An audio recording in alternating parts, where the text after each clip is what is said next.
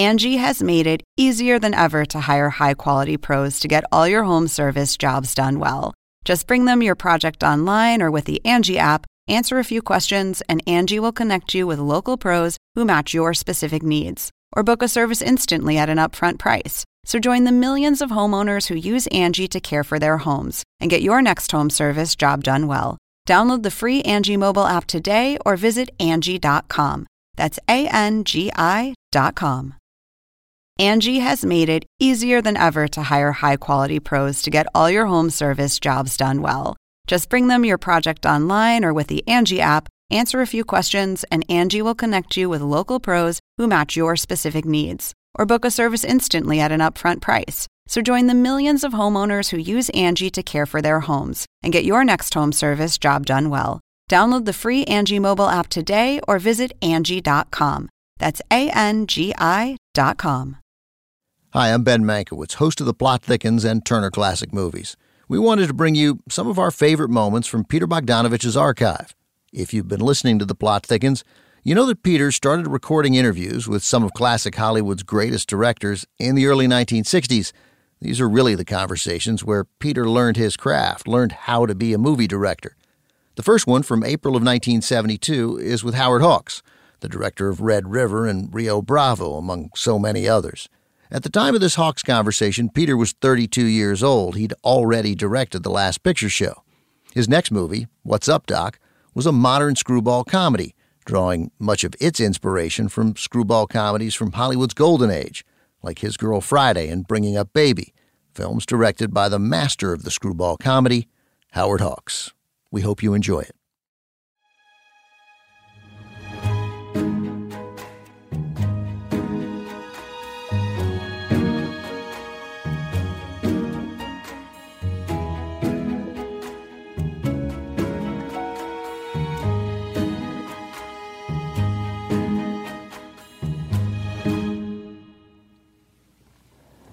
This is the desert outside of Palm Springs, California. It's about 2 hours' drive from Los Angeles. Howard Hawks lives here in Palm Springs when he's not making pictures. You can hear him in the background. He's riding the dunes with his son, Greg. Here he comes now.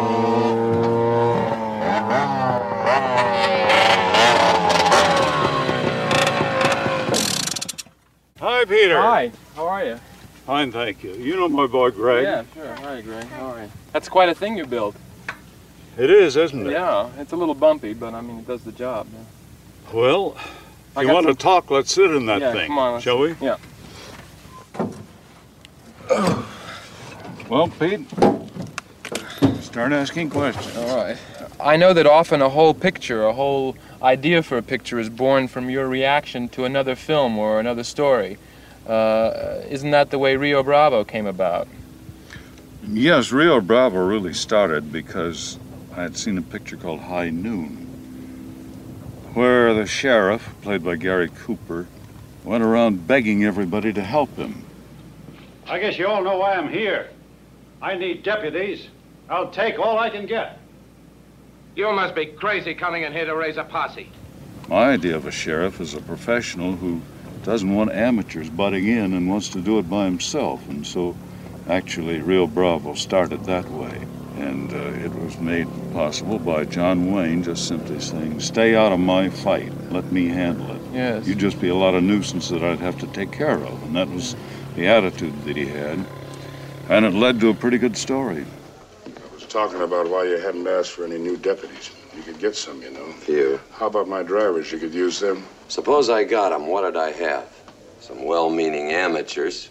Most of them worried about their wives and kids. Burdett has 30 or 40 men, all professionals. Oh, Pat, all we'd be doing is giving them more targets to shoot at. A lot of people would get hurt. Marvelous thing in Rio Bravo at the end when John Wayne says to Angie Dickinson, he's, I'll arrest you, and she says, I thought you'd never say it. Say what? And he says, say what, you know, and he said that you love me. I didn't say I loved you, I said I'd arrest you. It means the same thing, you know that. You just won't say it. Oh, we're different. I'll have to get used to you. The characters in your pictures often say the opposite of what they mean. Peter, we call that, or I call it, three cushion. dialogue. I believe Hemingway called it a bleak, and Noel Coward used it, and he had another name, something like carom for it. Yeah. And all it means is saying something, but going around the bush when you say it and not be direct. Mm. And it's a very, it seems to be very popular. It leads the audience to put their own interpretation of the thing, and it works out very well. There's a certain ambiguity to it always. And yes, and then also you don't feel as though you're hearing the same thing all over again. Mm. In El Dorado... You know, before we start in on that, how about getting in some shade? It's pretty hot. I'm glad you said it.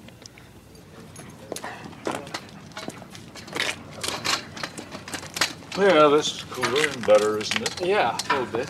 I'd like to ask you some specific questions about some films, but I'd like to begin with El Dorado. There's a scene at the end when John Wayne and the villain have a showdown. And unlike most showdowns in the Western, there's a respect between the two men that's very clearly defined throughout the whole picture. There's a little question unanswered between us. Which one of us is best? That's right. And you did that in your first talkie in the Dawn Patrol, with the English flyers and the German flyers having great respect for each other. Something goes through your work. Peter, that is a way of saying that somebody is good when other people have respect for them. You don't have to go to a lot of foolish lengths to show that they're good. When somebody who's good says the other person is good, why, he automatically becomes good. Oh, well, that's the man that brought you down. Das wäre ganz großes Vergnügen. Das freut mich aber sehr. With my friend. Verstehst du? What's he say? As I don't know. Right. He just wants him to have a drink. Oh, drink. Drink. But drinks. I think the best scene in Dawn Patrol, when they all sing the song, Hurrah for the Next Man Who Dies, you know. How'd that scene evolve? Do you remember? After the war, my brother and I met a little fellow who was standing with a ring of waiters around him. And he called a waiter a servile son of a bitch, and I rather liked him for that. Anyway, they knocked him down, and a waiter hit him, and my brother hit the waiter, and pretty soon there was a mess, and we were going to go to the jail. And I said to the cop, "You going to say that little guy gave you that eye?" And he said, "Can you get rid of him?" And I said, "Sure." And he taught my brother this song. This is your brother, Ken. Yeah, so we remembered it, and I did it, and then was terribly surprised to find out we'd stolen Rudyard Kipling's poem. Nobody told me. Oh, it's a poem by Kipling. It's a poem by Kipling put to a Yale song. Did you get in trouble? Thank God, no. It's a great song. It's a good song. Oh. We meet neath the sounding rafters. The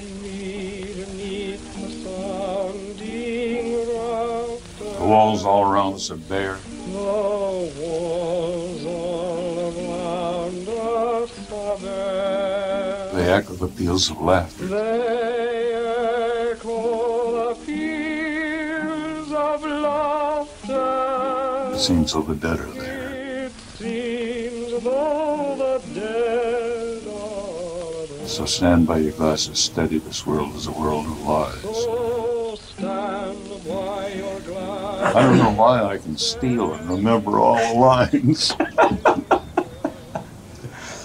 The other thing you do in Dawn Patrol that you did in a lot of your pictures is that you never really show the outside world. In other words, they go off to have some drinks and go out in bars, but you don't really show that. You only stay within the sort of enclosed world of that is their life.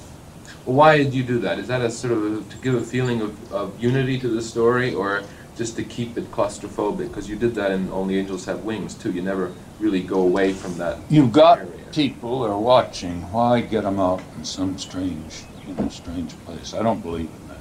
Not if you've got a good story. If you've got a bad one, that's the place to go. Just stay where the action, just stay in town. Stay wherever it is. What the hell did you do in the last picture? Yeah, I know. I didn't ever leave that town. You never went off to war. You never went to anything. No, no. We had a scene where they go off. They go off to Mexico, and we took it out because it didn't need it. Didn't seem to me to be right. Hey, we go to Mexico. Be back sometime Monday. You reckon to pick up and make it? Yeah, mind how much money you got? Oh, $30 about.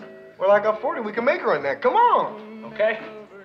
On the set, do you design your set, do you design your shots or plan out your sequences in any way other than in your mind? No, we never make a plan or anything. Just I get a look at a set a few days before going into it, and by the time I've gone into it, I know exactly what the sequence is going to look like, where the camera is going to be, and in general, and where the cuts are going to be and everything. I find it almost impossible to make a sequence unless I know ahead of time what it's going to be like. And that knowing of it isn't something that you write down or figure out on paper. It's just something that you see in your head. In a picture called Hatari, we had an idea, and I could see a net going over a tree where there was 1,000 monkeys in the tree. And I asked the special effects man if he could do that. And he said, "You really mean what you're saying?" And I said, "Yes." And he spent $40,000 before we started the picture trying to make a net go over a tree that had 1,000 monkeys in it. And by the time we got ready to shoot it down in Africa, he was a shaking wreck. He postponed it 5 days because he could feel a whisper of wind. He didn't want any wind. And it worked beautifully the very first time. I'm going to shoot that net over the tree. There are monkeys in the tree, at least 500 of them. You worry about catching the monkeys, okay? That's your job. I'll be standing right here watching you.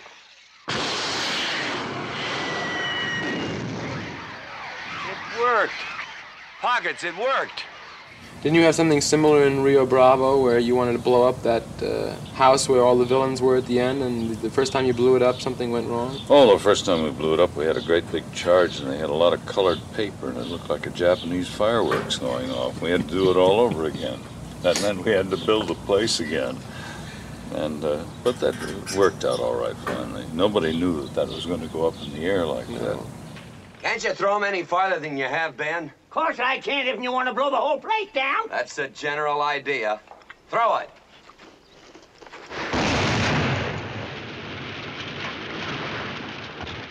That got him. That took the fight out of him. Look at him quit. We'll be right back after this break.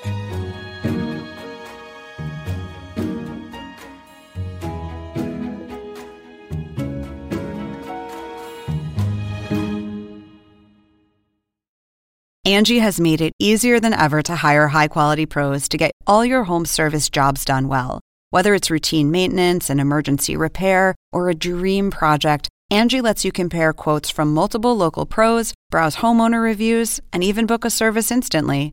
Angie's been connecting people with skilled pros for nearly 30 years. So the next time you have a home project, bring it to Angie to get your job done well. Download the free Angie mobile app today or visit Angie.com. That's ANGI.com.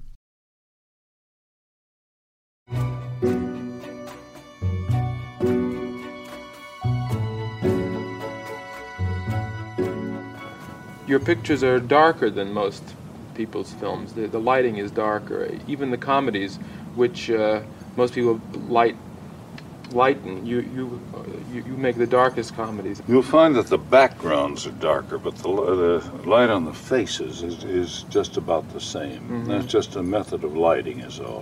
Mm-hmm. It's the ability to use lighting where you can see the faces of the people, and yet you don't have to get it that full light that is usually associated with comedies, which isn't exactly true. Mm. Well, it's interesting that, you know, Bringing Up Baby, particularly the chase at night after the bone and the leopard, is lit, you know, almost like a drama. Well, it is a drama. It's a drama that happens to be funny, that's all. They were chasing a leopard, and that should be fairly dramatic, even though it's funny. I can't see a thing. Neither can I. Susan, are you sure you saw something move in here? Because I can't... Well, Susan, where are you? Here I am. Susan, this is no time to be playing squat tag. I'm not playing. The dramas deal with men in danger, and the comedies really deal with a man in an insane world, because the pace of your comedy is so fast, and there's something almost demented about the world that the man finally finds himself in, particularly, for instance, Bringing Up Baby. Katharine Hepburn's world is totally daffy, and the 20th century, you picture the world of the theater as one of almost insanity. There's no way of, at all, of setting up a criterion for a thing like that. You read a story, you think it's funny, and you think it'd be fun to tell it, so you tell it. And it isn't done consciously at all. You once said to me that there was one thing wrong with Bringing Up Baby, and that was that there wasn't any character in it who was sane. Do you still There was no sanity. Everybody was rather insane, and I thought the picture suffered because of that. And never did it again, and always had sanity to show how insane the other people were. There was no measure of, in Bringing Up Baby. Other stories that worked out much better because of having perfectly normal people in it. That's the only way that you can show abnormality, is by having contrast. I've made a mess of everything, haven't I? Oh, no, no. I was so happy when I found the bone this morning. Oh, David, if I could only make you understand. You see, all that happened because I was trying to keep you near me, and I just did anything that came into my head. Well, let's talk a little bit about His Girl Friday. I know how you have all that overlapping dialogue that you did earlier in, well, even in 20th Century, I suppose it was the first place you really did it, isn't it? And then in Bringing Up Baby. Well, it was particularly, His Girl Friday, the dialogue was particularly adaptable to that. And I had noticed that people talked and talked over one another, and especially people who talk fast and were in a quick argument or quick description. So we wrote the dialogue in a way that left the end of the sentence so you didn't need it, and the beginning of a sentence, and we just kept them overlapping. And any new actor that came in took them a couple of days to get oriented and going. Everybody put up with that, and then it worked beautifully from that time on. It's a very natural way. Oh, yeah. Around here, man, can look at without shuddering. Listen, Walter. Listen, I made a great reporter out of you, Hildy, but you won't be half as good on any other paper, and you know it. We're a team, that's what we are. You need me, and I need you, and the paper needs both of us. American. Did you have to buy the rights to the front page from Hughes? Yes. In order to make it? Yes. The original front page, the movie, is supposedly not very good. Is that right? It's not as fast as yours, or even, I've just heard... Oh, I don't know, but Peter, at the time that it was made, newspaper men, for them that was a milestone in pictures. You know, it was a... they liked it. And it got great reviews and was said to be so terribly fast, so that when I was making... got about halfway through, and 3 or 4 newspaper men who'd come out talked about the speed of the first, and I fixed up a little thing where on 2 projection machines we ran part of the old one and part of mine, then part of the old one and part of mine, and they said, holy smoke, the old one's slow. So we had accomplished what we wanted, and that was to make it fast. What? Well, I got a disc I want to move. Never mind what... Hildy. What the deuce do you want? Oh, hello, Bruce. Hildy. No, no, never mind the Chinese earthquake, for heaven's sake. Hildy, I just want to ask you one question. Bruce, how did you get out of jail? Well, not through any help of yours. Now, listen, buddy, you can't come in here. We're busy. I had to wire Albany for... Your comedies make fun of the professional man, where, you know, Cary Grant is a paleontologist in Bringing Up Baby, and a scientist in Monkey Business, and Rosalind Russell's a newspaper woman. In a sense, you make fun of another kind of profession, you know. Well, that is, that comes from not choosing an obviously comic character. We've done that a couple of times. We did with Cary Grant in Bringing Up Baby. But at the same time, he was a professional. And, but so many times you do it just because it gets away from the usual comedy viewpoint of where they pick an obvious character and say, this man's going to be funny. Mm-hmm. And And then you start off with two strikes against you. You're a whole lot better starting, as Cary Grant did in I Was a Male War Bride, as a very serious French officer who walked in and somebody said, we need an interpreter. And Cary said, you don't need an interpreter. I can speak English, Sergeant. And then his troubles came because of his meeting Anne Sheridan. And that becomes a comedy. Mm-hmm. Oh. I would like to know the details of my assignment in order to know what equipment to draw from the quartermaster. See if they have a spare head. And I may as well warn you, Bubblemouth, I'm going to carry a revolver and a trench knife. And if you so much as lay a finger on me this trip, you're going back to France minus a lot of parts you probably value. Which of your films do you think, of all the many films you've made, do you think you like best or you remember with the most affection? I think probably Scarface. We made it in a time when we couldn't borrow anybody from a studio because we were independents. We went into a little dust-covered studio and opened it up, and we were an entity unto ourselves, and we made a picture. And almost everybody in the crew acted in it, and there was no one in it that had any prominence at all. Muni was at the theater at 39th Street in New York playing an old man. Ann Dvorak was a chorus girl at Metro-Goldwyn, and George Raft I saw at a prize fight. And we just collected actors and went ahead and made it. And the whole thing was a challenge and a lot of fun, especially to have it turn out very well and become a kind of a legend. Yeah, little boy. Easy dough, eh? If we're just standing outside and listening to a gun go off. Cinch, when are we going to get some more? We get plenty. This business is just waiting for some guy to come and run a rifle. And I got ideas. Listen, little boy. In this business, there's only one law you got to follow to keep out of trouble. Do it first, do it yourself, and keep on doing it. In Scarface, all the faces of the gangsters really looked like gangsters. They didn't look like extras, you know. They weren't movie faces at all.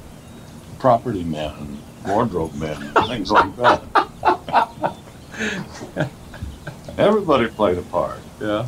Were you in it? I didn't see you in it. I was the man on the bed that was spread-eagled in the form of a cross, just with his underwear on. Really? Mm-hmm. With Karloff? No, and one of those X-Marks, the spot dissolves that went around. Oh.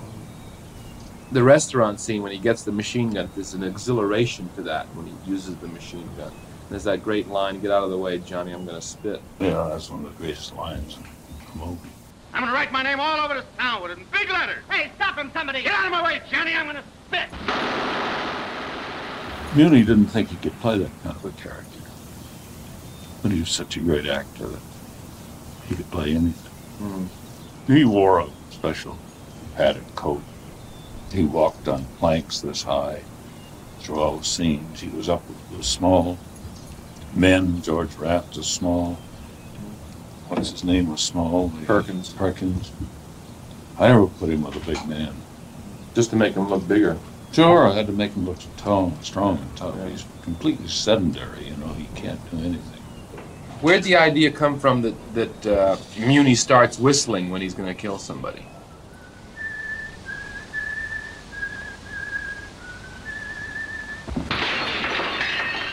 We knew we were going to use the record, Caruso records and the famous operas and things, so we decided to use that piece. And it's a very easy one to go with, and so we just put whistling with it. Mm-hmm. What record thing do you mean? You mean when he breaks the records? No. What was the music that was playing when? At the beginning? Yes. Yeah, that's right.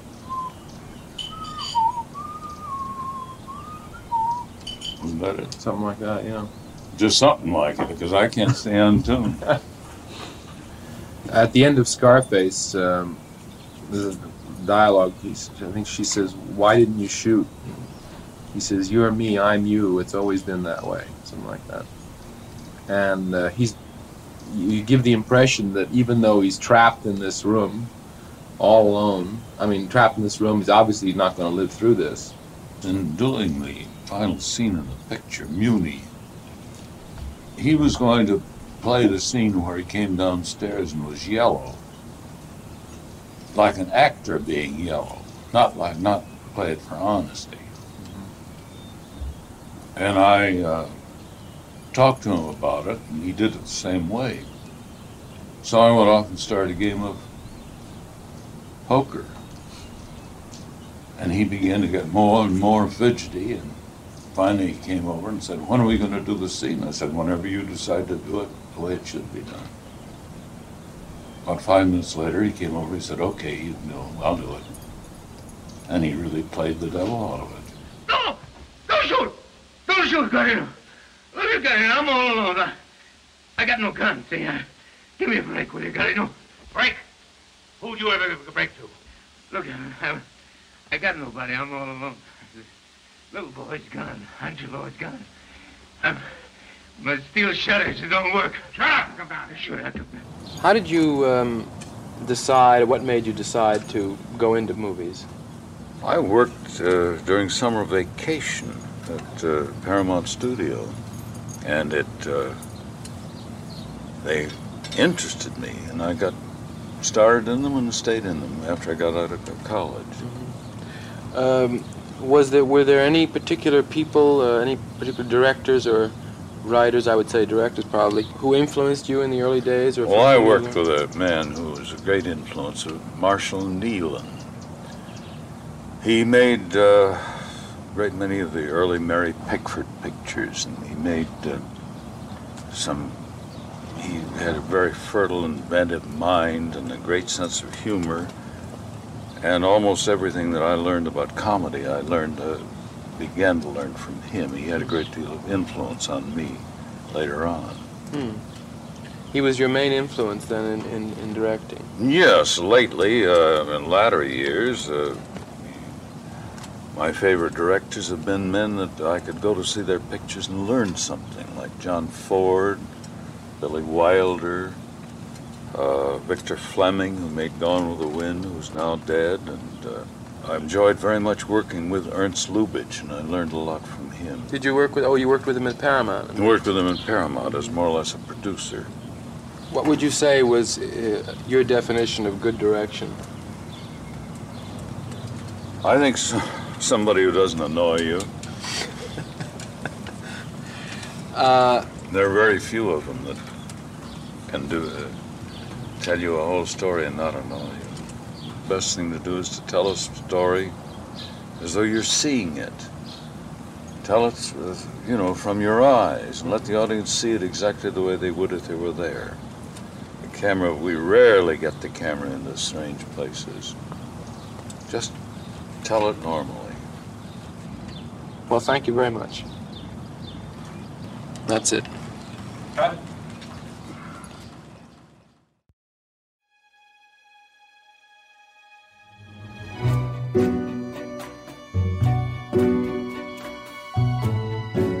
If you've been enjoying The Plot Thickens, why not give us a rating or review? And tell a friend about us, too. We really appreciate it. See you next time.